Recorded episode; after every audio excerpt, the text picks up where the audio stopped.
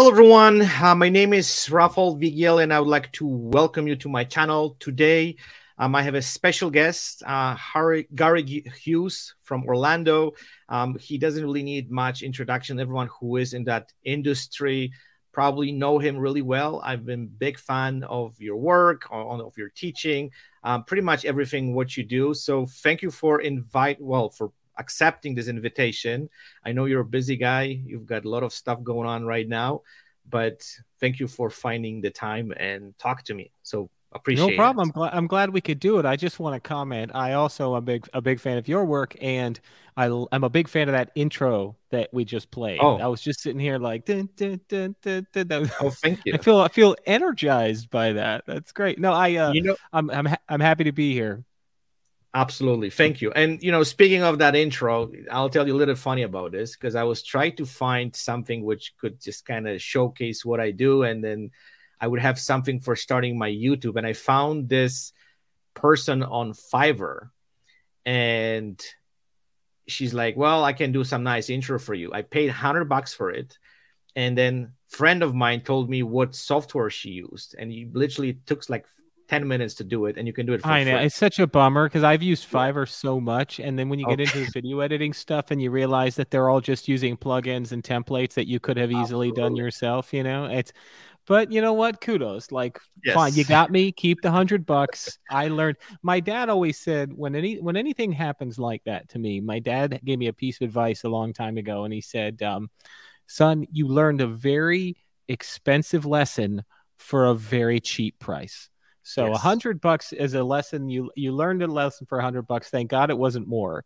And yes, now you won't make that mistake again. You know. Yes. So I I I uh, always rings true with me when when when I get ripped off and it's a survivable amount of money. I just think I learned an expensive lesson for a cheap price.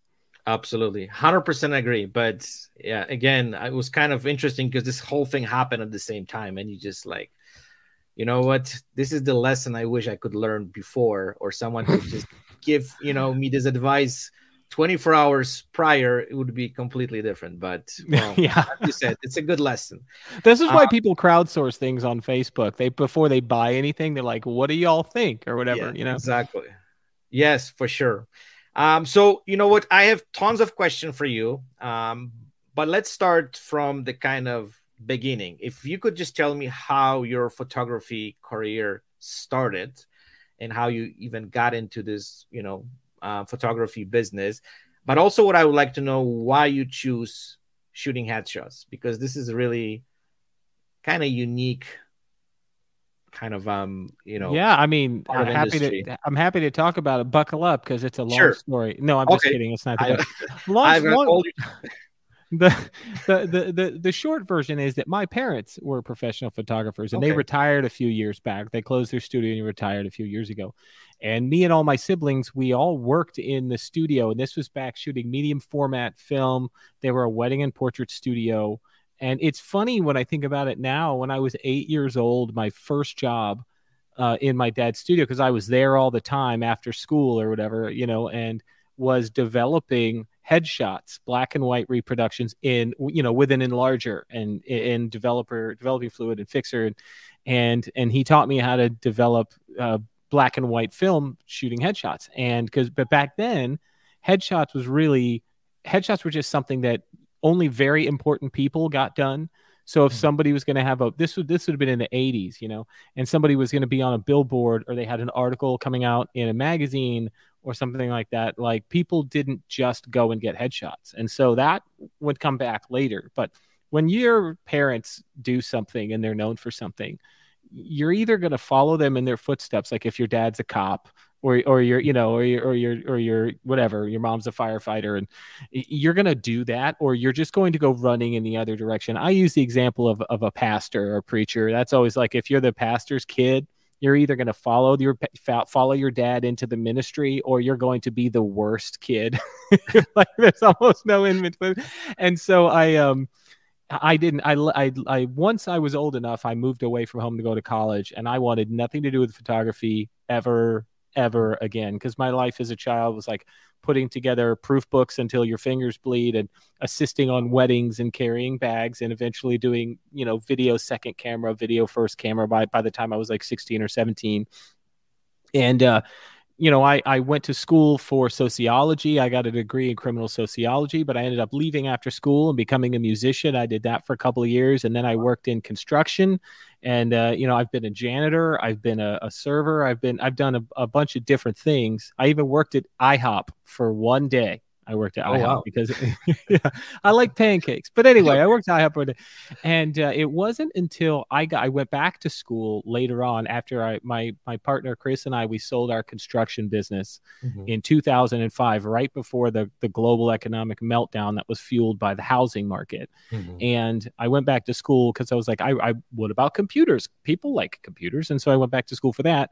And then I got a job repairing computers and networking for Circuit City in their computer repair department. Not as quite as prestigious as the Geek Squad that Best Buy has, but I um, I bought a Digital Rebel at, at, on a Black Friday sale, and this would have probably been 2006 or 2007. Mm-hmm and not even the cool one. It was like the the gray one, and I really wanted the black one, but they were all out of the black one. And I started taking pictures for fun, which is something I had never done before. I took pictures of my girlfriend, I took pictures of my friends, I took pictures at parties, and just carried this stupid little camera, which which took great photos, by the way. I just carried this little camera. I was just the guy with a camera. And so I started sending some of my pictures to my mom and dad to show them that I was taking pictures. And then immediately, you know, they were like, "Oh, he's going to be a photographer now, which wasn't even on my radar. Hmm. But eventually I got kind of sucked into it. So I started driving down from Orlando to where I grew up in Stuart, Florida, which is sort of mm-hmm. on the East Coast, uh, north of West Palm Beach, where their studio was, and working in their studio on the weekends. And that was my job. So I'd work all week and then I'd leave Friday and I'd go down to their studio. I'd work Saturday and Sunday, drive home Sunday night. And that was when I started working in their business because I wanted to, because I, mm-hmm. anything I'm good at, or show a, a, an aptitude for i try to turn it into profit. That's just sort of mm-hmm. how i'm wired. I think a lot of photographers are like that. Some photographers are artists who want to enjoy their job and some people are just entrepreneurs who picked up a camera. And i'm an entrepreneur who picked up a camera. And mm-hmm. so i did that. I would work on the weekends. And then what i realized is is i didn't really want to work in a business like the one they had. There's nothing wrong with their business, but the way mm-hmm. I didn't want that to be my photography business. So I talked to them about it and they recommended me to a photographer in Orlando, and his name is Kurt Littlecott, and he's no longer in the area, but he was really the first photographer who, when I, I started to apprentice with him in his studio, carrying his bags and stuff, and he's an incredible artist, and I really started to to learn photography then and I did that for a couple of years. Then I met my wife, and we sort of got hit it off, and she was into photography as well. And then we started our business together. After six months of dating, we went oh, into wow. business together. Yeah, I know. We before we were married, we were in business together, and our parents were not crazy about that idea at all. You know, they were not fans. Like, what are you doing? What's going to happen when it doesn't work out with you guys or whatever? But we mm-hmm. knew. You know, we've been married ten years now. We've been together for fifteen, and eventually what happened was is we created a portrait and wedding studio because which is what most people do. Uh, most photographers that come in weddings are pretty accessible. They're easy to get into. If you've got a camera and you're willing to do it for cheap somebody will let you shoot their wedding and that's kind of how we started. Mm-hmm. and my wife had a friend who was an actor and she w- was in a movie called Sydney White, which is like a college movie. I think it was starring Amanda Bynes, and it was filmed here in Orlando on campus at UCF, the University of Central Florida and she needed new headshots. And so she asked us if we could do it. And my wife actually is the one who went and shot the photos. I didn't actually take the photos. Then she introduced us to her agent, and we started that relationship there. And then they started to send people our way. And then it just sort of headshots became a thing that we started to do. Mm-hmm. And and little by little, it started to take over our business not necessarily the actors although i still shoot a lot of actors. Mm-hmm. What happened was is because i have an it background and i understand the internet and stuff like that i are, are built a website and we were the first headshot studio the first photography studio to do online proofing in our area. We were the first studio instead of contact sheets. We were the first studio to do a lot of things that related to digital because I was always really sort of technology forward. And that gave us an advantage even when the work wasn't great. Mm-hmm. And so people wanted to work with us because we were easy to work with. And so we got the word of mouth started to go. But what happened is the the, the SEO started to build. And mm-hmm. so when you started looking for headshots in Orlando, it wasn't just actors that were searching for that. This was at the time when social media was taking off, LinkedIn hit, Facebook open to everybody, and all of a sudden everyone needed a professional headshot, uh, and that was spreading like wildfire. Mm-hmm. And people started to look online for headshots and they would find us and even though we were really looking for actors i started to get inquiries and i remember very clearly one day i got a phone call on the company phone and a guy said, "Do you guys uh, photograph anybody who's not young and good looking?" and then I was like, uh, "Yeah, yes, sir, absolutely." And he's like, "Good, I need a headshot for my law firm." And I remember the feeling of like you can feel all the synapses firing and neurons, and it just burned a trace across my brain. And I was like, what have we been doing this entire time? Go outside and look around at every building, at every house, at every apartment. And in there is a person who needs a professional headshot. And I had been chasing the small actors market, a bunch of broke ass actors, you know, and, and, and when I had a whole bunch of like day traders and lawyers and hedge fund managers and accountants and realtors, and they all need headshots and they all have jobs. And like, why am I ignoring all these people? And I mm. saw around that same time, I saw a presentation given by one of my friends and photography mentors. He's a photographer from, Ta- from Tampa named Kevin Newsom. And he had mm. been doing this for a while. He's a clever old fox, man. He gets around and he pivots his business as much as he needs to. And he gave a presentation on professional headshots at our local PPA affiliate. And those kind of things were happening at the same time. And all of a sudden it was like, and we just became Mark started marketing for professional headshots, corporate headshots, and at that time, eh, you know, we were starting to really look at the numbers in our business, and we looked at weddings and portraits and everything else we did, and we were spending eighty percent of our of our marketing budget and time marketing on weddings and portraits, and it mm-hmm. was only bringing in forty percent of our business. And then we looked at our photography, headshot photography, and we were spending about 20% of our effort marketing headshot photography and it had grown to 60% of our business about thereabout mm. and so hmm. right then and there in the room we're like we're dumping everything else and over the process of the next few years we went from being a full service anything you need studio say yes to everything mm-hmm. to being what we now call a commercial portrait studio so i take pictures of people and uh, for their jobs. I take pictures for brands. I don't take pictures for individuals. So you need a picture of yourself with your birthday balloons because you just turned 21. I don't do that. You need mm-hmm. pictures because you're a model who's looking to work. I do that. You need pictures because you're a lawyer. I, I, do that. You need brand photos that you're submitting to Forbes magazine. I do that. You need pictures of babies in a bucket. I don't do that. You need unless that baby in a bucket is for a marketing campaign, and then I'll do that. Yeah. but other than that, I don't do it. No dragging couches into fields of, of lilies or anything like that. I just I Monday through Friday. I photograph 90% of my business is photographing people's heads and shoulders and mm. uh, and we're and we're busy. We're bu- uh, right now we're busier than we've ever been. It's the more we specialized, the busier we got, which was crazy. And I know that's not every market, not every photographer at every market can do that, because because I'm in a large city. But um, man, it is amazing what specializing has done. Really focusing on that and having something very specific to market for, and something very specific to refine.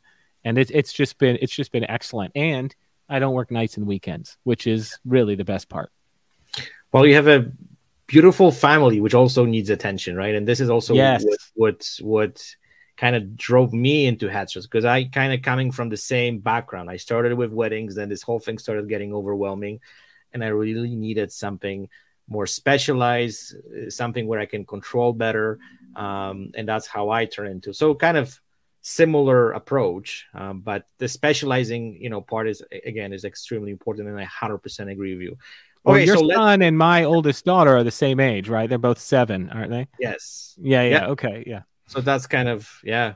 same the same process and you know this whole wedding thing was just i don't know how you felt about it but uh, for me it started being so like tiring and i was i used to do lots of destination weddings so i was just you know out yeah. for a week couple weeks i'm not anti-wedding Rafael, no, no, I'm no, not no. anti-wedding. No, but but like because I had one and it was fine.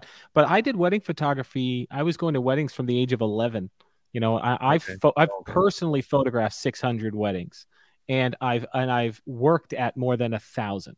So I've done my time in the wedding industry, but I love shooting weddings. Uh, I, it's challenging, it's mm-hmm. interesting, mm-hmm. it's fun, you know, and it has its problems. Lord knows, wedding weddings have have their issues, and they're very high stress, which isn't good for me. I'm a high strung person, and mm-hmm. I tend to dread a wedding like starting four or five days before the wedding i'm just like i start to get weird anxiety you know and like and i don't calm down at a wedding until i've got my first few good shots like once mm. i get to the wedding and normally you're in the bride's getting ready room right and i'll and I'll dicker around and I'll shoot the shoes and I'll shoot the rings or whatever it is. I'll shoot the dress hanging from a thing on the wall or whatever.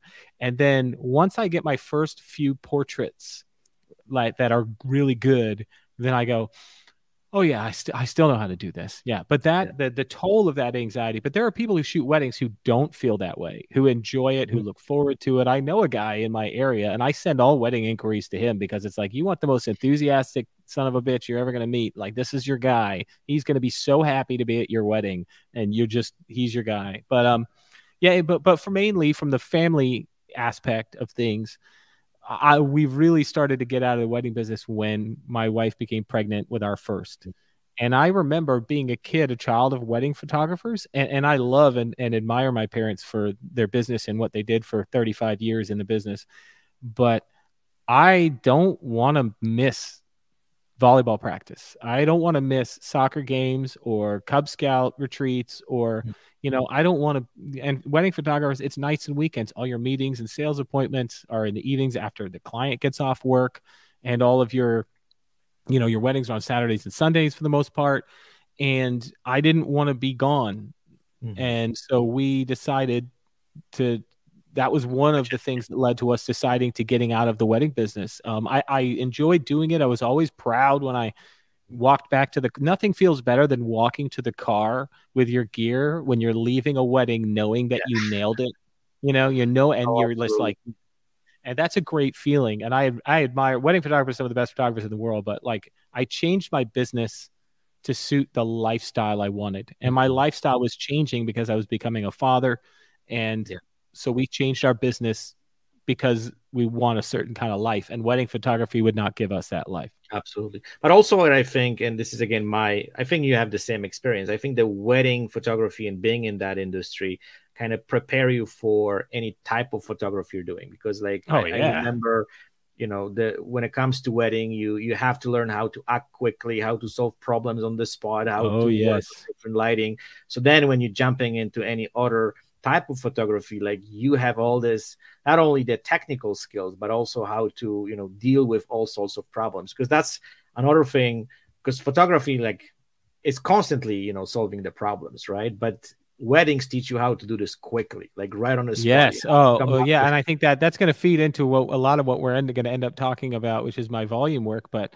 you know you know you want to know who the who the the most relaxed person you're ever going to meet is the most unflappable person you'll ever meet is someone who was a fighter pilot in a mm-hmm. war. Like if that person can go screaming at Mach 2 with like, you know, ordnance exploding around their plane, dropping bombs, flying low, flying like that person. Do you think that like in line at the supermarket that guy's going to be bothered by, you know, somebody who writes a check and is taking too long? No, there's there's just nothing you can do to bother a, a good fighter pilot with combat experience. And, and, and I really believe that wedding photographers, that's the closest analogy I can think of because you're just through the fire constantly with people at you you're being pulled in six different directions you the, the circumstances are completely out of your control and you learn to do so much so quickly yeah. and and i think that every photographer should spend a couple of years if just not running a wedding business but just second shooting you know just go go shoot a hundred weddings. Before you do any other type of photography you should go shoot a hundred weddings. Thanks. and if you can and if you can be calm at a wedding there is nothing that's going to really stress you out too bad. Like i totally agree. Yeah. So let's jump into you know more technical questions. And even though we have kind of the same approach to the gear but let's talk a little bit about about equipment like what's what kind of setup you have um, we've discussed before we start even this interview about our similar kind of way of you know looking at the equipment um, so let's kind of dive into this and let's kind of unpack this whole gear thing Oh yeah, we gotta have we gotta talk about gear. Or there are there are some people that are going to be upset with you. I think that's, and me. That's you know, that's the deal. So let's run quickly through it. So you know they're not going to be upset with me, but um, yeah, let's let's kind of jump sure. in a little bit into this.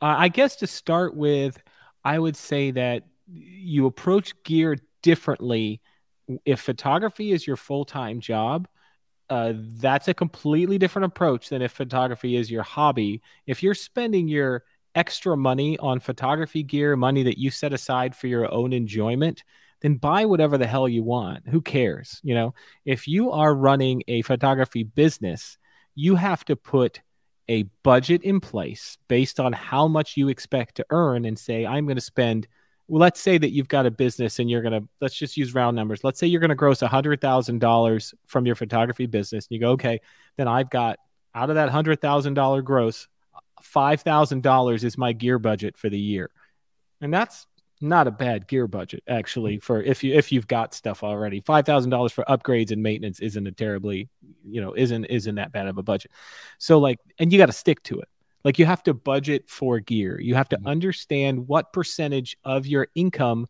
should be spent on equipment.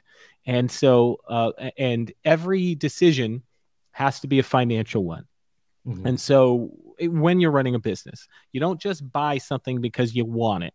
If you think like, you know, there's a company, Westcott just came out with a new product that I really want and uh, but I have the previous version of it, and unfortunately for Westcott, it still works really, really well, and it's been served. I've had this thing for like ten years. Have you, mm. you ever used the X drop background from from Westcott? No. I got this X. Oh, it's just like a fabric that puts up over okay. an X frame and super portable. Goes folds up to the size of about a party sub, and it gives you mm-hmm. like a five foot by seven foot white background that you could just take anywhere. It's brilliant, and um, I've had this thing for almost ten years, and it still works. It hasn't mm-hmm. broken. There's nothing wrong with it. It's not like a computer that will eventually die on you. Like this thing is just just keeps on trucking. And so I'm not going to buy that new one because I have the old one. You know, and so if I were to buy a, a replacement, it would have to be like, is this going to save me money, or is this going to save me time, or is it going to make me more money? And the mm-hmm. answer to those three questions are no, no, no. no. And the fourth question which is the least important question if you're running a business. Is this piece of gear going to improve the quality of my work? And that is a consideration, but that's the easiest one to say yes to. And so that should be the last line of defense when spending money. Is it going to save me time? Is it going to save me money? Is it going to make me money? And then ask yourself, is it going to improve my work? And does my work need improving as far as is it going to help me sell my work better? Because that's still like a is it going to make more money? Does my work is it going to improve my work as an artist question, not a business person's question? And are you able to sell your work at market price or above? That you're doing it right now, then you don't need to improve your work. I mean, you should always be trying, but you need to spend money to improve your work. So, like, my gear setup is pretty simple. I use all Flashpoint, that's mm-hmm. Adorama's version of Godox lighting. All of my lights are Flashpoint lights. Um, and I use most of the glow soft boxes for my strip lights and my main soft box. That's the Adorama brand. And I get that all, and that's basically all Godox stuff. And I buy it through Adorama because it's you can service their they will service the warranty in the United States instead of having to deal with Godox directly and their service and support in China. And so nothing against China, just that it's a little easier to deal with Adorama um, for me living in Florida. Yeah. And so, um, and then I have a bunch of seamless paper backgrounds, and I have a few nice, can you know, painted canvas backgrounds I've collected over the years. And uh, I use a lot of umbrellas, like mm-hmm. they're cheap, you know, uh, and that's pretty much what I use. My camera is the the Canon R5, and I have a my backup camera is the Canon RP, which is like an eight hundred dollar camera. And I uh, and and that's pretty much that's pretty much most of my gear. And I the reason I use the Godox stuff is there are better lights. In fact, there are mm-hmm. much better lights in most cases, lights that are prettier, that fire more consistently, that um, maybe the battery lasts longer. I don't know. I, th- it all seems pretty relative to me. But I, as a business decision, I would love to have a studio full of Elinchrom Pro Photo lights because they're just, or Broncolor or something, because they're just, they, they're beautiful, you know? But these lights do more than enough I need them to do. They've never failed to do their job for me. They're robust. There are better lights and there are cheaper lights than mm-hmm. the Godox lights. But I don't think that there are any better lights for less. I think they're the best value lighting product. And so I use those. And before that, up until I bought every all my my flashpoint lighting for the studio, I was using AlienBees and photogenic lights that were given to me. And now, I, am not kidding. That was for 10 years. I used lights, donated lights to run my business. And the only lights I ever bought were I had a couple of Canon speed lights and I was using those for all my location work. So like I ran a business for 10 years with two speed lights and a bunch of borrowed studio strobes that were like 10 years old. So, you know, it's, and I ran a successful business during that time. So I think that there's a temptation to have the newest and greatest thing and to have everything shiny. And I finally have mostly everything in my studio is new. I have all matching beautiful C stands. I purchased proper light stands. I've got all this nice gear in my studio that's nice and clean and new and shiny. But I didn't spend money on anything like that until I'd been in business for 11 years and I earned it and I set the money aside to be able to buy it. And I didn't go into debt for any of that gear. I, w- I waited until I could buy it until it was in the budget, until I had grown my business to a size that was in the budget. And over that entire time, I've been able to pay myself a paycheck every single week because I haven't been spending all my money on gear. That's basically where I'm at with the gear. You should write a book and should be mandatory for every photographer who's getting into this industry, honestly, because that's one of the biggest, I think, myths, right? And in this industry that you know the it's frustrating, frustrating. Yeah, but also, I think you know the the problem is that those manufacturers, you know, they also want to make money, right? So they do everything with their power to put their equipment and sell their equipment into photographers' hands. Um, but I think this whole thing just went too far, in my opinion, and photographers you know they take this way too seriously and they believe some of those myths that you know better camera or better lighting is going to make you better photographer. Are people shocked to find out from you that you've been shooting with old speed lights this entire time? Like the work that you get is just a couple of old speed lights and does that blow people away? They're like what are you using? And you're like yes. oh absolutely absolutely. And then the thing is that those again, I've been I've been using those lights for decades. They don't want to break on me, to be honest, because I was planning to go in with those in flashpoints as well. But I'm like, I'll wait till they break. And to be honest, you know, they fall. They they went through hell. Good good gear is tough to kill. You know, yeah, exactly. it should be. You know, uh, yeah. I I think that I'm not against new gear because here's the flip side of that. Here's the other mm. side of that coin is that a new piece of gear can also invigorate your creativity and I think that that's important, you know, because you know you get things like the, the Lindsay Adler and Westcott came out with the optical spot mm-hmm. thing, and that's cool. And that you know things like that have been around a long time, but maybe not in such a simple, all inclusive package like that. Um, and and you get something like that, for example, and you're like able to do things that you weren't able to do before, and you can get creative and shooting creatively and, and expanding creativity can really invigorate your energy to attack what you do for your business. And so, you know, I'll do personal shoots from time to time and I'll bring in clients and I'll hire models and I'll just create stuff that I want to create. And when I go into the following week back to my normal routine shooting client headshots, like I feel like reinvigorated by that. So mm-hmm. it's almost like when you're a kid and you got a new pair of tennis shoes and then you're like, "Look, mom, I can run faster." no, you can't, but you feel like you can. And so sometimes new gear can make you feel like you can do more, and maybe it can actually make you do more. So you do have to balance it. But again, is mm-hmm. if you create a budget uh, create a budget for equipment and then don't exceed it. And then just feel free, guilt free, play guilt free inside that budget. And if you want a new MacBook Pro and it's in the budget, you buy it. You buy it, babe. You buy it. You want a you want a new lens? It's in the budget. Doll, you just do it. Yeah, you do it, Bubba. Get yourself that new lens. Like whatever. Like just you just have to be smart. Like, do you want to? Are you running a business just so that you can fuel your hobby? Because in that case, you know what fuels a hobby better than a poorly run business? A really good job with photography as a hobby, another job that's not photography. So, like, yeah, you definitely don't need it. And there are so many photographers that will just lie. One of the best photographers I know in my area, he's been using the Nikon like D750 since it came mm-hmm. out, and he just got rid of it. And, and, you know, just and he's creating work that like people are like, "Ooh, what are you using? Like a Z9?" He's like, "No, I just got this old D750. I just been kicking the crap out of it for 12 years or whatever." So, you know, uh, agreed. Gear isn't everything. Fundamentals are but just just to hammer home the point that gear you have to approach gear completely differently when you're running a photography business versus when photography is your hobby and you have some other source of income. And it's not always a bad thing to buy new gear but budget. Ask budget. yourself is it going to save me time? Is it going to make me money?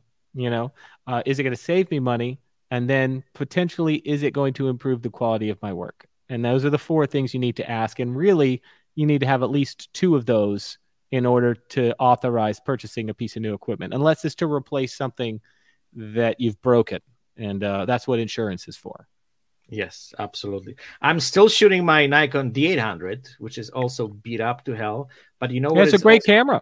It is, and and even I think when this camera breaks, I'm not gonna go further than you know D850 you know, but um, still kicking around. You're probably you probably got a like something crazy like a retirement fund. You know, you're probably yes. putting away money for yeah. Yeah, that's, that's, you can tell I'm, like you know photographers that are going to retire don't have the newest and greatest equipment. That's uh, that's that's it. Yeah, mm-hmm. absolutely. Okay, so let's. uh This is the kind of the the main, maybe not the main point I want to talk to you, but I want to kind of unpack your high volume uh, gigs because you know I, I How much I've been in this industry for industry for a decade, and the biggest um, you know photo shoot I had was about sixty people. I never ever that's a that's shot. a lot of headshots. It is, um, but I like to spend time with my clients. I you know I like to kind of get know them a little bit. I, I want to kind of you know find the best angles. That there, there there's a lot of kind of, but with those high volume ones, it's a little bit of different approach. And I want to talk it. I want to talk to you about it because you've done some huge events. You've shot like I don't know what was the biggest one, and then we maybe we can talk about uh, it a little bit uh, later. Gosh, the, probably the biggest one I ever shot was maybe 1500 people in two days. Yeah. that was about the biggest one i've ever shot. Wow.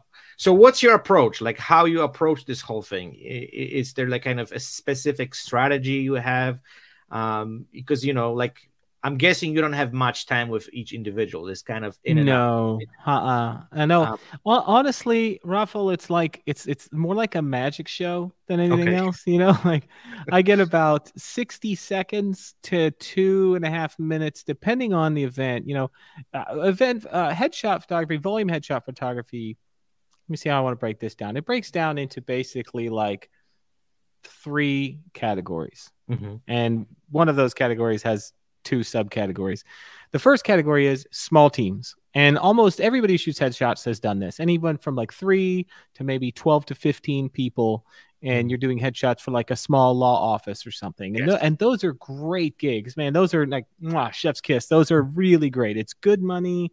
Um, yeah, they're they're not com- not very difficult to accomplish, and you know you get a little more time with each person and you're able to give really great service and, th- that's great. So small teams let's put that over here. And then we're going to go the next is going to be medium teams to large teams. And medium teams uh, to me is like 25 to 50 and 25 to 50 that medium sized team that's going to be a little more like a production line. So you're dealing with companies that are reaching that large company status. And you know anything above 50 people you're getting into legal legally speaking you're getting into a no longer a small business.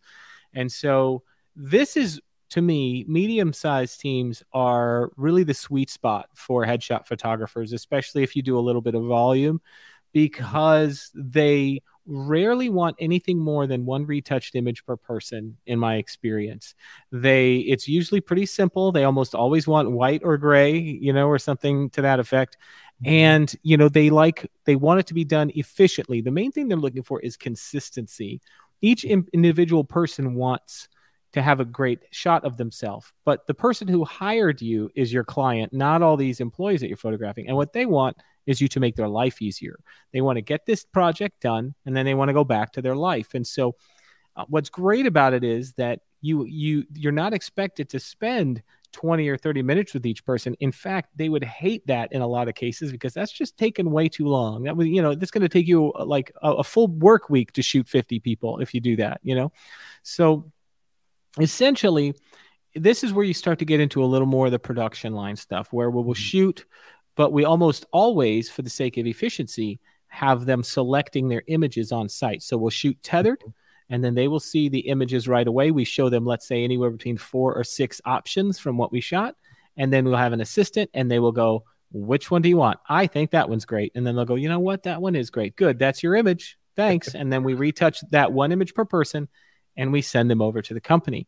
And now these are great because these are the jobs where I'll make two, three, four, five thousand dollars in a few hours. You know, a lot of times we do these jobs in the morning. So I'll show up, I'll roll up at eight o'clock, we'll start shooting at nine, and I'll shoot 50 people and I'll be out of there by like 12 or one o'clock. And so, mm-hmm. and, and we charge per person and each person gets a retouched image. They select the images on site. So by and large, when I'm breaking down my gear, I am uploading the images to my editor. So mm-hmm. like there, I'm done. Like I don't even take them back to the studio and process them because I usually process them as I'm shooting, creating a, a custom preset for each job. And they pick the images, and then I export the JPEG, send them to the editor, and they're uploading as I'm packing up my gear. So I walk off the job with my part of it done, which is great. And then my assistant follows up from there, downloads the images from the editor, and delivers them on to the client. Mm-hmm. Now, the third category is going to be um, event based headshots. Now, I'm not going to talk about large teams, which is mm-hmm. companies over 50 people, because I don't think, practically speaking, although you will get some jobs like this, I don't think, practically speaking, that companies that large bring in a photographer to photograph everybody as much as you think they do. There's a reason that you're not getting jobs where you're shooting 100 at 150 people for a company in your area. Now, I'm not saying they don't happen, they do, but they don't happen nearly as much as small and medium teams do. Mm-hmm. Not because there aren't big companies, but because it is too much of a pain in the butt for a large company with 400 employees to get everybody a consistent headshot. It would be cheaper for them to just hire somebody to just be the headshot photographer and to go to the office every day to photograph all of the new hires that they have because there's a turnover.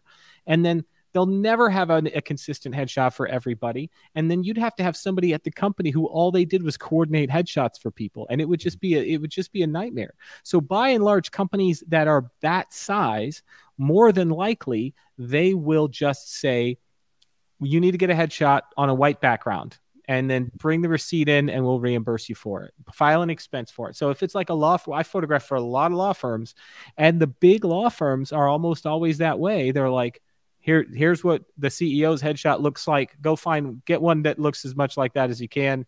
Turn in an expense report to cover it. We'll pay, we'll reimburse you for the headshot. So they don't typically have a dedicated photographer that comes mm-hmm. out and does that because of the turnover problem. Because what they're doing is creating a ton of work for themselves. In in most cases, in fact, a friend of mine actually does this for a local aerospace engineering company. He is the staff photographer for this large company, and he does all the headshots. he does that, and he covers their like the any internal events and stuff. He does like event photography for them. But by and large, he's shooting just shooting headshots all week long of people who work for this company.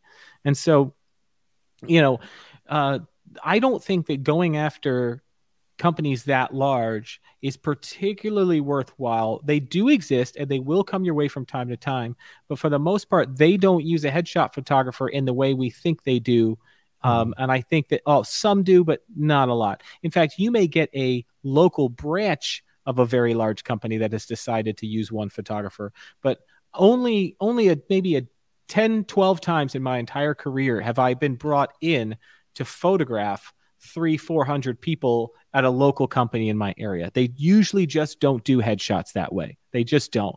They give it, they leave it up to the employee to go get their own. And that's just sort of how I see it. Like I photograph for Staples and, you know, a bunch of other companies, but it's very rare uh, hmm. mostly medium medium companies are like the main concentration for where the money is now. So we're going to leave large companies out of it because mm-hmm. I don't think it's, and I think it's the least viable of these three categories. So the third thing is event based headshots, and this is where you can make a good amount of money. But this is where you're shooting hundreds and hundreds and hundreds of people. Mm-hmm. So the exception for large companies is like this.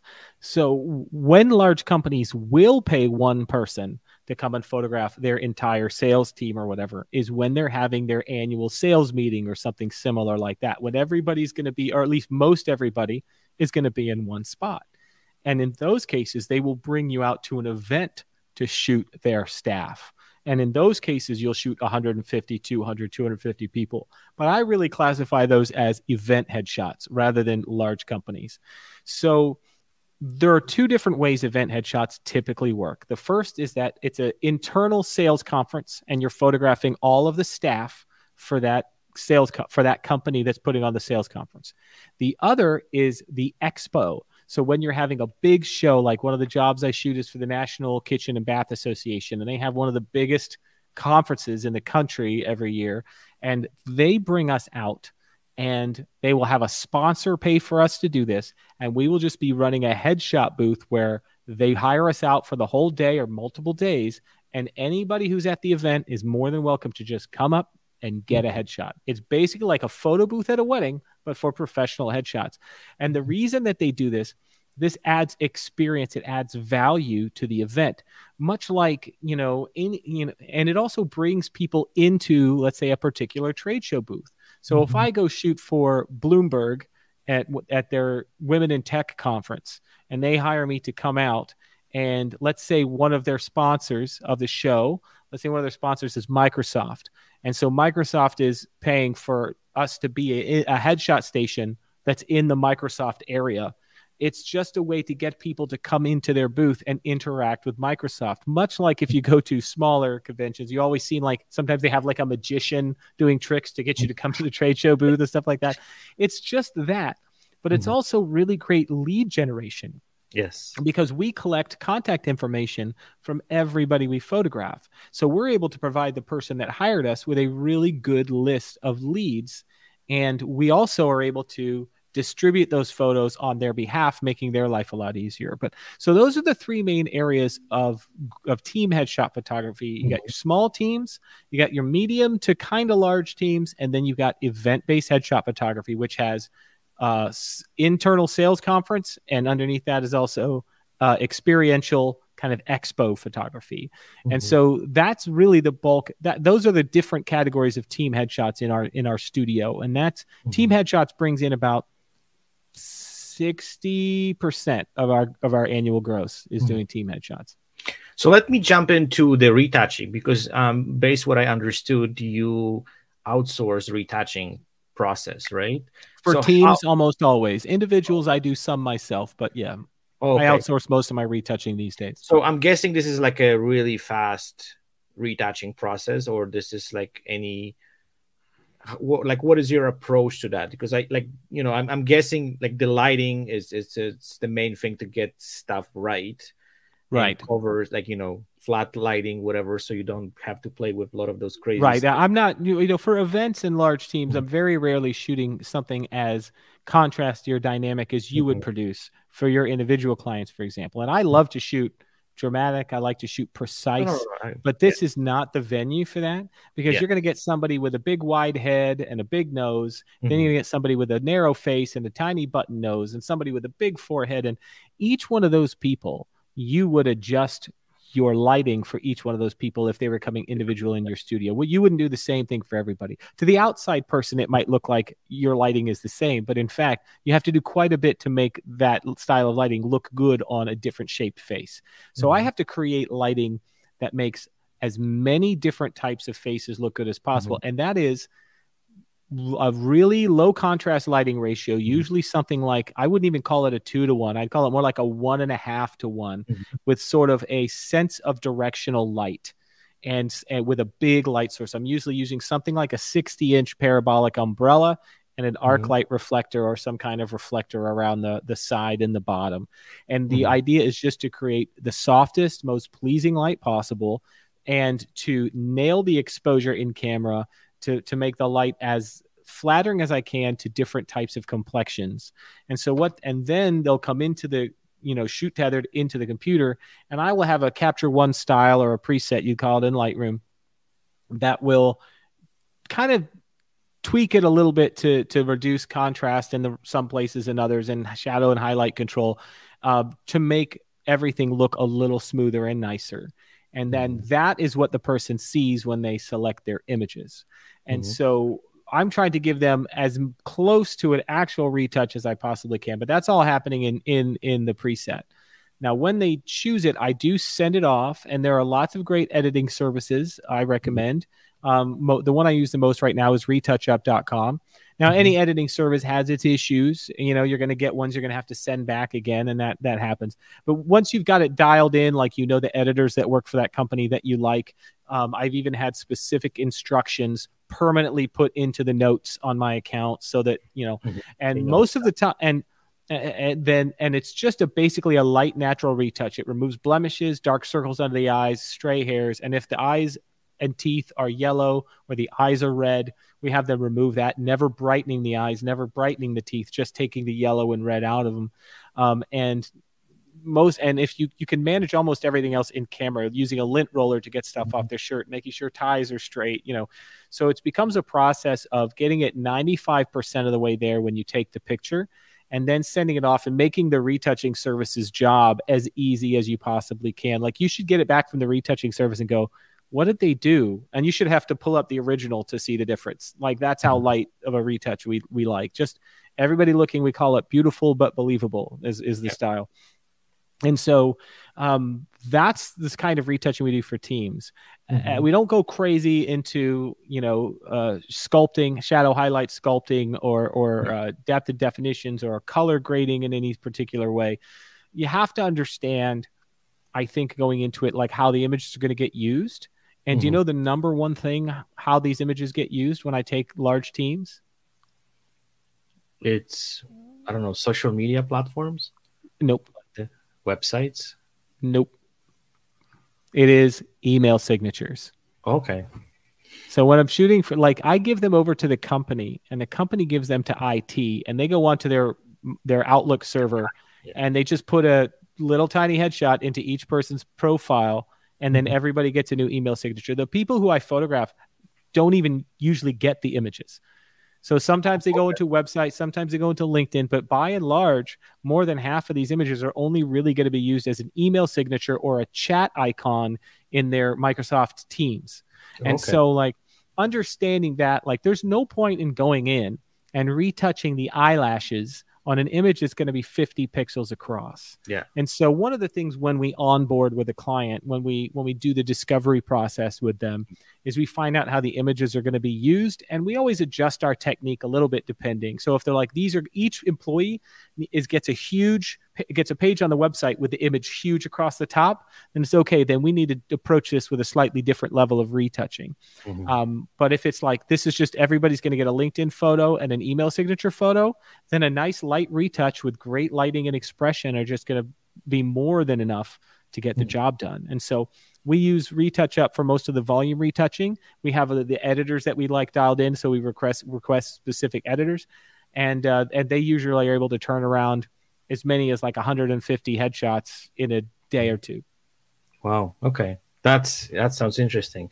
Um, so so did you guys have any issues let's say with clients who are not happy with their shots like because was, I'm, I'm, guessing there is always some kind of black sheep Oh, you know? dude, you know there is. Come on, I'm not gonna let no everybody I photograph loves their pictures because I'm amazing. No, dude, like the, the here here's the thing you have to realize when you're shooting boutique portrait photography and you're sort of cradling the, the tender psyche of the people and, and you're really giving them the, the the long and beautiful experience and you're giving them the the IPS sessions and then the whole nine yards like you have the opportunity to sort of help people come to trust you and feel good about what you're doing for them. People carry so much baggage into self-image. It's it's unbelievable. And photographers because we're mostly just insecure creative narcissists, we always mm. take it personally when somebody doesn't like our photos. Mm-hmm. And so like we create these long processes in order to gain trust and, and really if somebody loves you and believes in you as an artist it's almost like the emperor's new clothes they're just going to love the photos you know uh, if you do it but that's always still not always the case. I have about 60 seconds with someone in front of my camera a lot of times and then they walk right over to the laptop and look at their photos immediately without me doing anything to them.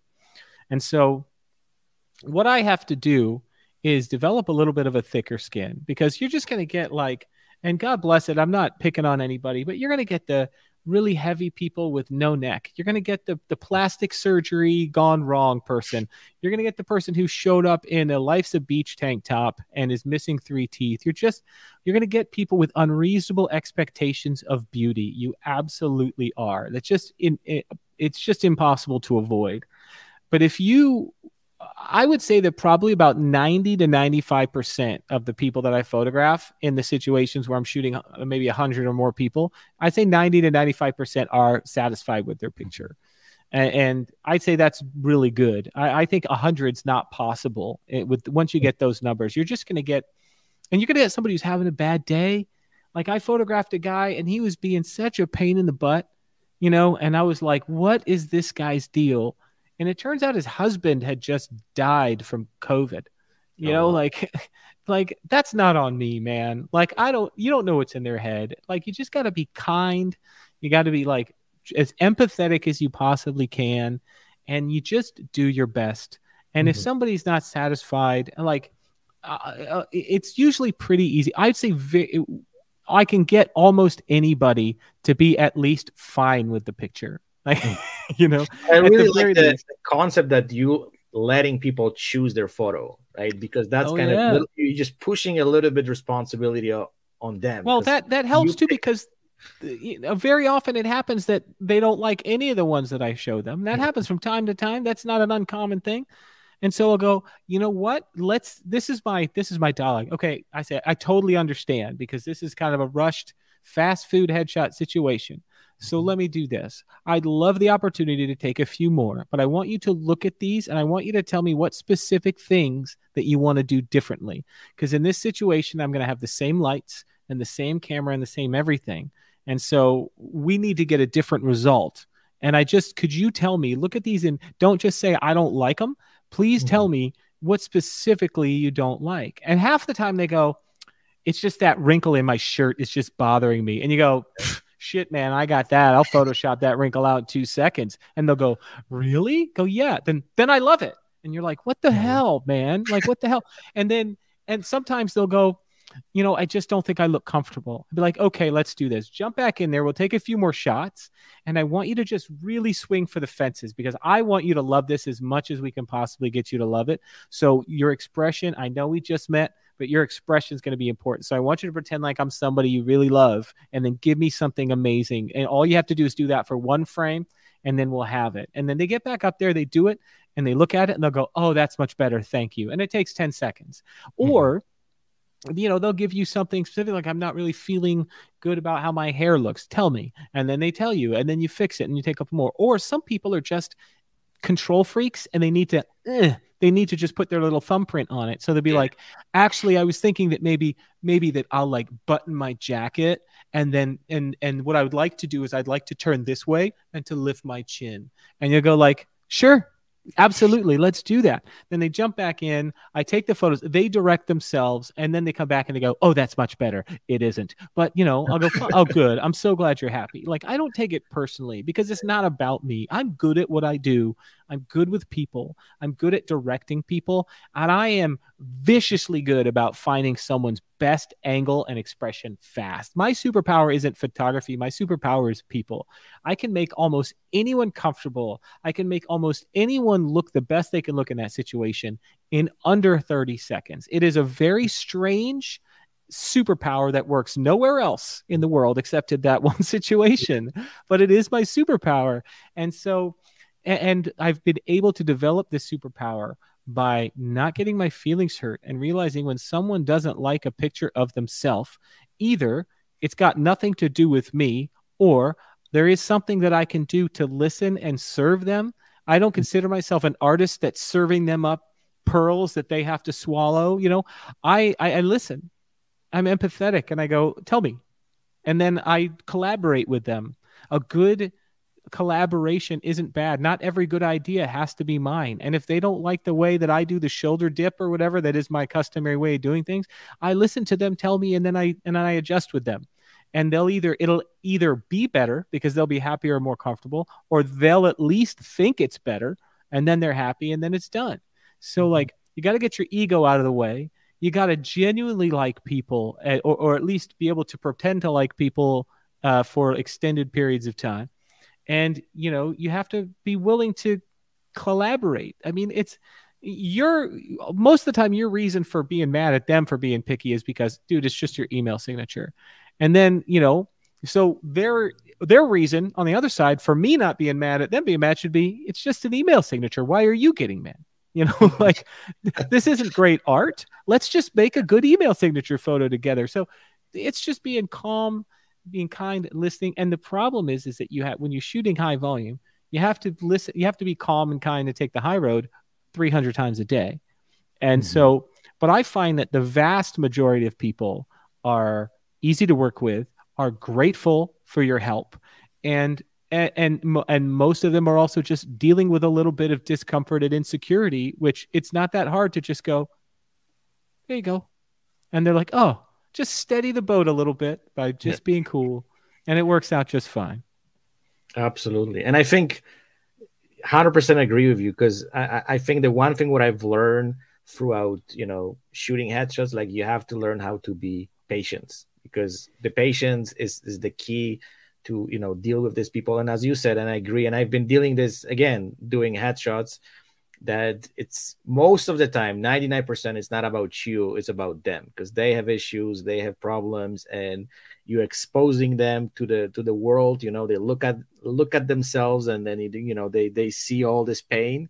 And that's when you know this whole thing kind of get triggered and all of a sudden you know they blame you for the way they look. And then it's it, it's i think when we kind of will be done with you know headshots we can become like you know really good psychologists and we can yeah. kind of open our offices how many times do people just tell you the craziest stuff in your headshot oh. sessions they tell you the, this... the most intimate stuff sometimes it is it is and and you know like i'll just share with you quickly one story i had so i had this client uh, real estate agent uh, mid-age woman and the shoot went great. We had fun. I was showing her images. She basically, um, you know, really liked the, that those images. And as soon as I sent the images for, you know, the approval, and so she could pick some final shots for the editing, she just lost it. I got the I got the nastiest email ever. She hates those photos. She basically doesn't want to use them. You know, all this all this story. And I tried to. I call her up and I said, "Look, let's do this way." Um, show those images to your family to your friends and if anybody from you know your circle will tell you that you know those pictures are bad i'll give you money back. No problem at all. So i gave her a few days you know she called me back apologized. Like you know what? Everybody loves those pictures. And then she started telling me this whole story about her divorce and you know all the shit what was happening in her life and i'm yeah. just like you know i was like okay now now i get it why you have so many issues. But what i found what is fascinating in this whole story is the fact that you know how we react to this right? Because i could blow up be mad at her just tell her something which i probably would regret. But because you know i was patient and then i was just kind of tried to take it easy and try to kind of dive deeper just solve the problem. And she's returning the client right now. You know, she's coming right, back. Yeah, I, you know what? it's a brilliant example because you know I always tell people no matter what is causing the problem in the session, it doesn't have to be your fault to be mm-hmm. your problem. It I'm st- I still have to deal with it.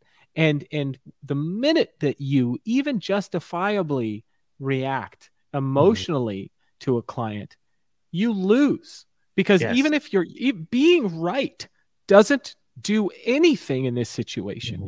But I can't tell you how many times just taking a beat and listening or being patient or even waiting a few days for someone to come back and they're just they're, they calm down.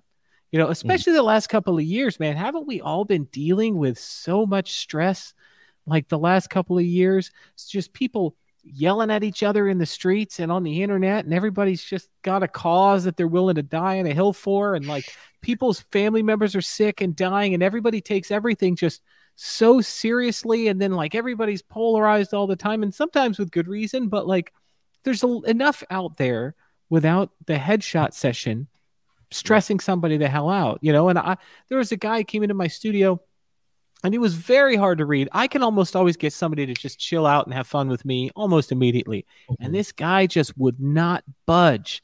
And he was just not saying a word, would give me nothing. And then, like, I just, I was reading vibes off him. I was like, he's not uncomfortable. This guy's hurting, you know? And so mm. I, I, I said, man, are you okay? And he goes, ah, he goes, he starts crying.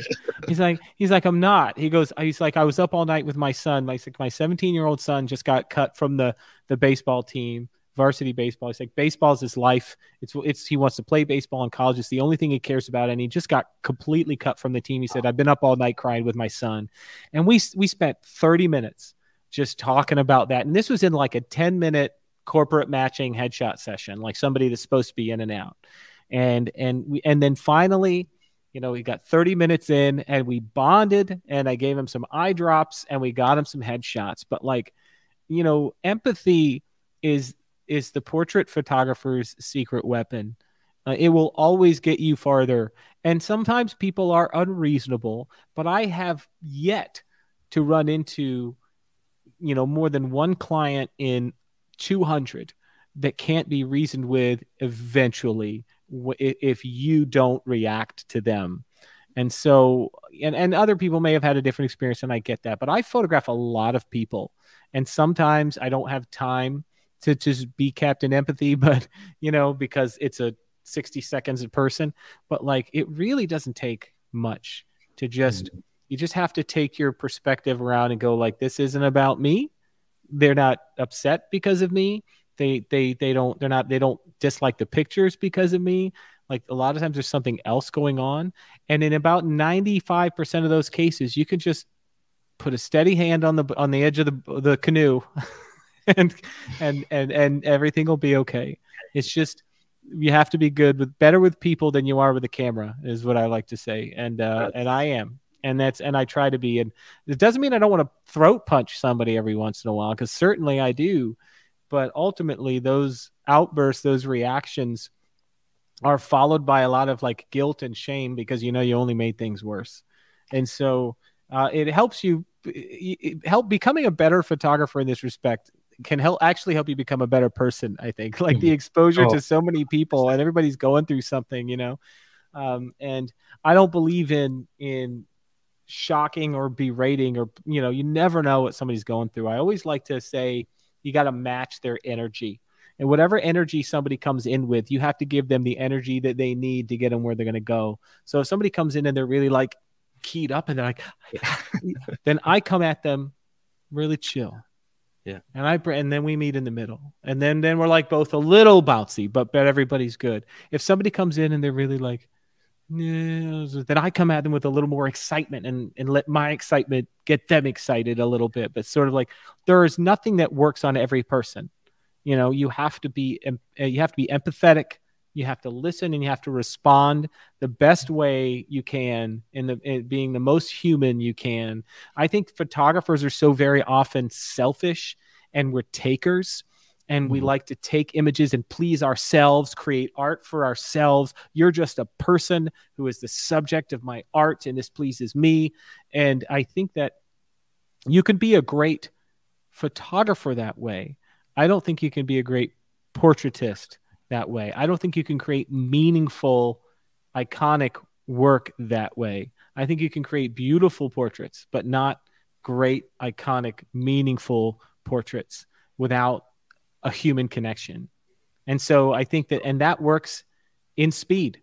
When you mm-hmm. have 50, 100 people back to back, it's just staying calm, realizing it's not about you, trying to respond as best you can, and always take the take the angle that that person might be going something going through something and it's got nothing to do with you and don't let stuff hurt your feelings just because you know they don't like your picture doesn't mean there's something wrong with them doesn't yeah. mean they're a bad person doesn't mean they're trying to be difficult it just means that okay what do we do now just like i asked them give me something specific and i'm going to give you if you're having a problem with a client and they're not liking their picture be like okay what specifically can you do to help them through this because they have to pick a picture and you have to shoot the next person.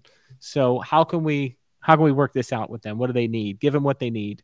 Listen to them. Give them what they want, even if it's to let the baby have their bottle and then move on. Like it's just, I just, I just don't get my feelings hurt anymore. People ask, "Oh, that must be a nice camera," or "Oh," when they do this face, "Oh, I don't know. I don't like that. I don't like that at all. I don't like it at all." And you're like, "Okay, uh, thanks. I, you know, I'm going to be honest with you. That's not helpful." just to say you don't like it. It's okay for you not to like it. But what would help me give you a picture that you do like is to give me a specific thing you don't like. And if like I just don't like any of it, then you're like, all right, okay, fine. Yeah. You know, that happens sometimes. Just yeah. let that one let that one go. You yeah. know, but uh that's it's just being human, being trying to be em- empathetic, trying to be kind and getting outside of your ego when volume photography you can't have any ego in it you really can't because when you're shooting some kind of volume sports team some eight year old is going to come up and just give you the worst insult of your life. Just say the one thing that you're the most sensitive about like hey man how come your nose is so big? Like you know like just you just got to take yourself out of the equation when you're shooting volume and just do your best. So let's switch the gears and i just want to talk a little bit. Who inspire you? Um, do you have any mentors? Do you have some some photographers you're looking up to?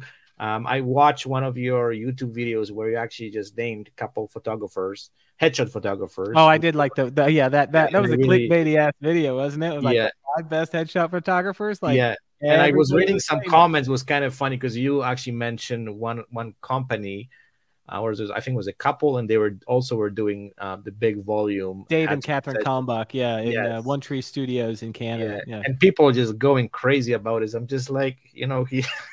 you want to talk about a guy, uh, a, a, power couple like Dave and Catherine? My God, like you want to see 300 people in about six hours get the best headshot they've ever had in their life? That'll be Dave wow. and Catherine. Like they do. I don't think anybody I've ever seen does volume headshot photography better than the two of them. Um, but you know, it's it, it's not super flashy because it's literally just turn and burn headshots. But uh, me, with still. my particular experience, I have a soft spot for that superpower. And so mm-hmm. when I made that video, I got a lot of crap for people I didn't mention and for bringing certain people in. And every single, I, I honestly, I made the video because I knew people would want to talk about it and have th- yeah. and, and have thoughts.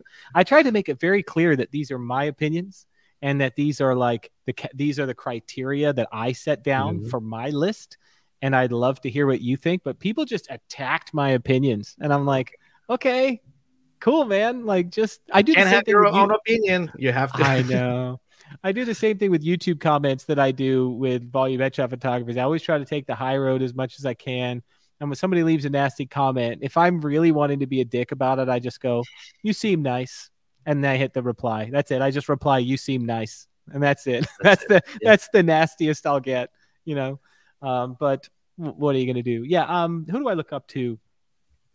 God, Rafael, I've had so many incredible, incredible photographers take an interest in me and support me um, throughout my career, and I, I there's just no way there's just no way to to thank everybody. Uh, a couple mm-hmm. of honorable mentions.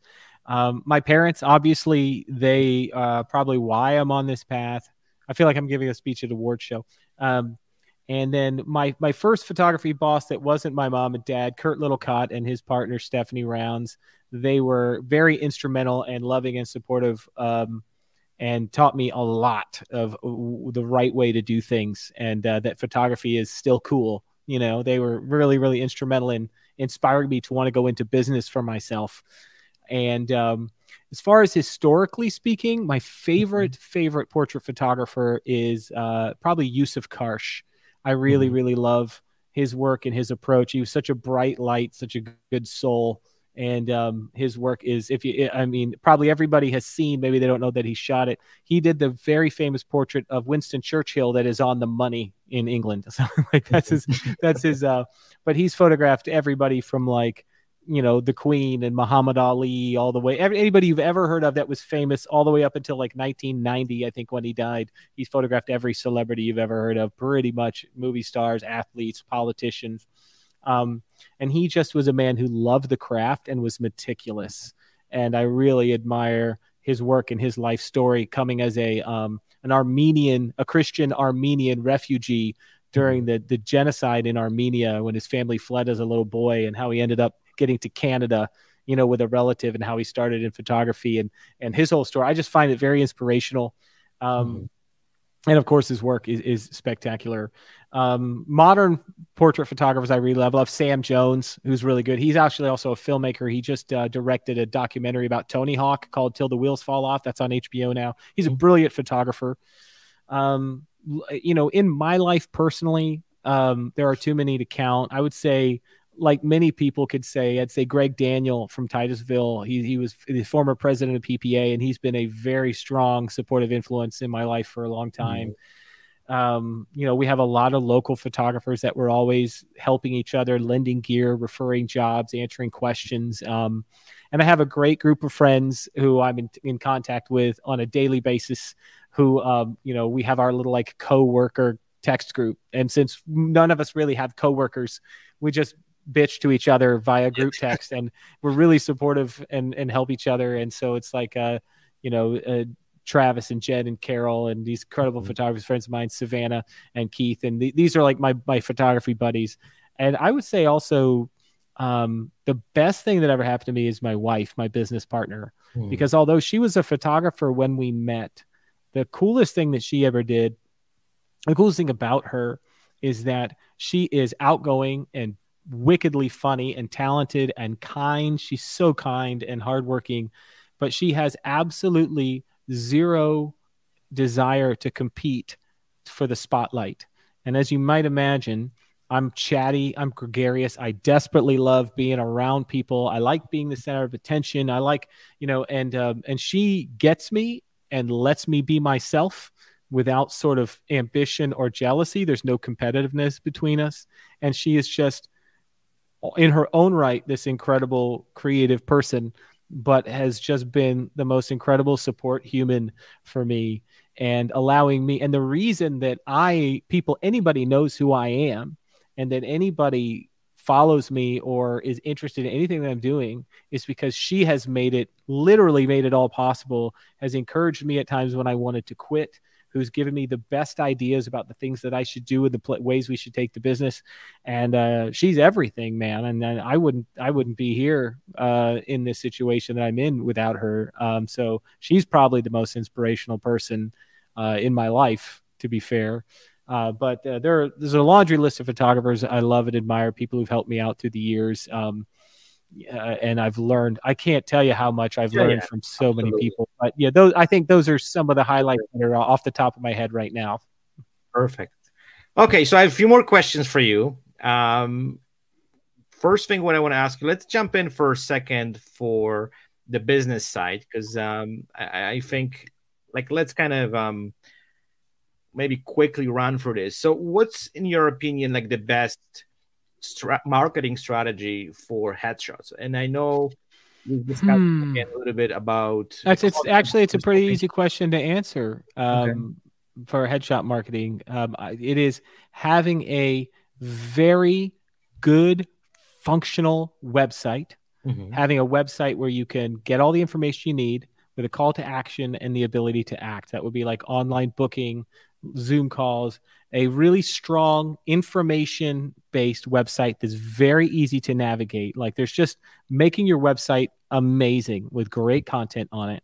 And then having that place to send people to the the easy if headshot photography is the easiest you just google ads will just send people there i get half my mm-hmm. business comes from google and oh, wow. so you know, and so if you but you can't just buy google ads and mm-hmm. expect them to work you have to have a place to send them to that converts. So you need a high converting website and you need a a good strong uh, Facebook ad camp or Google ad campaign um, with however way you decide to do it. You have to have, but you have to have that high functioning, high converting website and a good Google ad campaign. And that will get you really get the ball rolling on your business, but you have to do that stuff the right way. And, and honestly, I could give a three hour class on yes. just how to do that, but that to me that's is the, the, that's where you start to get the ball rolling, to get income going, um, and then you can start to do things like focusing on retaining those clients.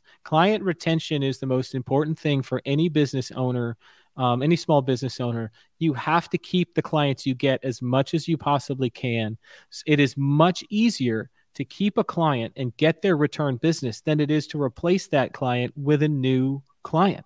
Mm-hmm. And the cool thing is, if you're a small business owner like a photographer, you've got this much bandwidth for clients. There are only so many clients that you can take and serve well, right? But most of us are operating well below our bandwidth. But if you're retaining your clients, every time you get a few more clients over the after a few years, you're going to be operating really close to your full bandwidth just with returning clients and and then you don't have to spend so much time and money acquiring new ones. And clients that are that loyal will also continue to send you new people. So starting to get clients in the door with a great high converting website a viciously effective google ad campaign and focus all of your marketing energy uh, in, in, on keeping the clients that you get.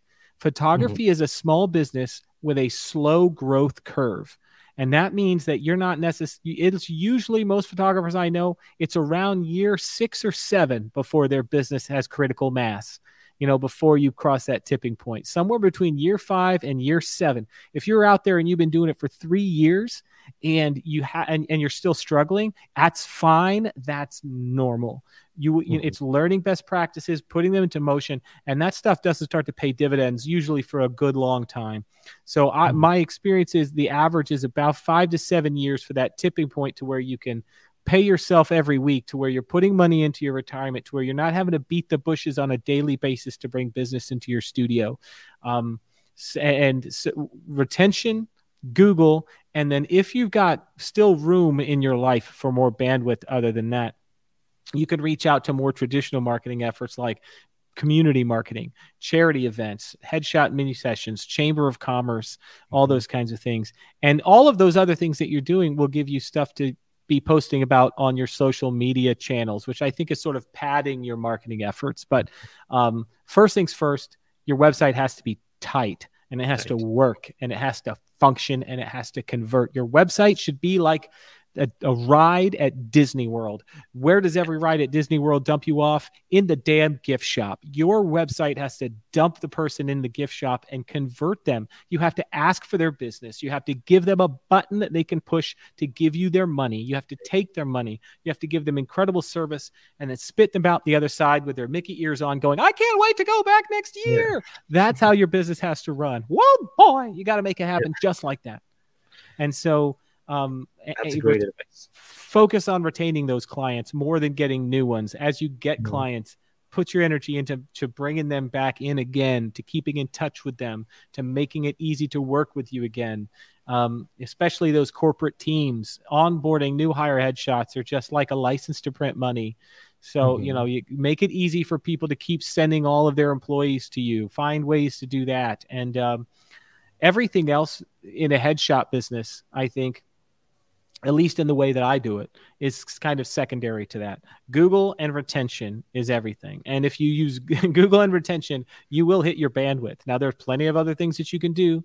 You can go on LinkedIn and mine for information. That works great. You can advertise on Facebook and Instagram. You can spend all your time making YouTube videos and, and growing audience. Or there are a zillion ways to market your business. Mm-hmm. But for headshots, people for corporate headshots, people are looking to cross that off their list of to dos. I need a new headshot for the website, just like that. That's what people do when they order a pizza or call a tow truck or whatever. They type in Google and they go, I need a pizza or pizza by Winter Park or wherever they live. And then they go, okay, that place, no, that place, no. Ooh, that place looks good. Look at that website. Look at the pictures of that pizza. Prices are great. Bang, order a pizza. That's how mm-hmm. people shop for headshots. They just need to get it off their list. Not all people, but a lot. And, and team headshots, especially, that person who's been tasked with finding a headshot photographer is just looking to cross a thing off their list. So make sure they can make it easy for them to cross it off their list. And, uh, that's about all I got on that subject so Perfect. far. I could go into it for three hours if you want. I know. don't have that kind of time. So my last question is: What would be one advice uh, you would give to headshot photographer who just entering this industry? Go to dental school. Okay. I'm just kidding. I would Straightforward. Say no, no, no. Uh, that's just a joke I use a lot. Um, photography. That's a good this one. Is my, this is my advice. Photography is a really wonderful hobby. It is a brilliant and and wonderful art form that makes a lot of people happy. Most of those people that it makes really happy don't do it for a living. So beware of the idea that doing something that you currently enjoy, turning that into your job, beware of the idea that that's going to make you happy because it won't. Because let's say that you're really successful and you get busy and overworked and stressed out. Now you're going to hate photography. Now, let's say that you start a business and you're really bad at running a business and you run yourself, run it into the ground, and now you hate photography. So, like, protect your love of photography by running a really good business. Mm-hmm. That's the only way to protect your love of photography is to run a really good, smart business. And if you succeed without overextending yourself, without burning out, you will always be able to hold on to how much you enjoy photography. That's the best advice I got. Perfect. Thank you, Gary, so much for your advice, uh, your teaching, um, all this fantastic informations. I've I'm was it too much? That... Did I do too much? No, no, no. I think you did great. You know what? We could talk probably for hours. Dude, I, I want to pick your brain. I should be I should interview you on my podcast. That's sure. what I should do. You yeah. know, just let me know when and I will be more than happy to join your podcast and Yeah, I'm tired of the sound of my voice. I want to hear about you, man. Absolutely. We can definitely do that. Okay, right. So on. just tell me when and I'm gonna be on it. No problem at all. I appreciate you having me. Thanks, Ralph, man. Oh, thank you so much. And um, yeah, I'll add all your information so people can find you. I highly recommend it um, to everyone to check your podcast, check your YouTube channel. There's uh, so many great um, informations there. Um, everything is related to business and headshots. So like every video has so much value. It's just crazy. So everyone has to check this out.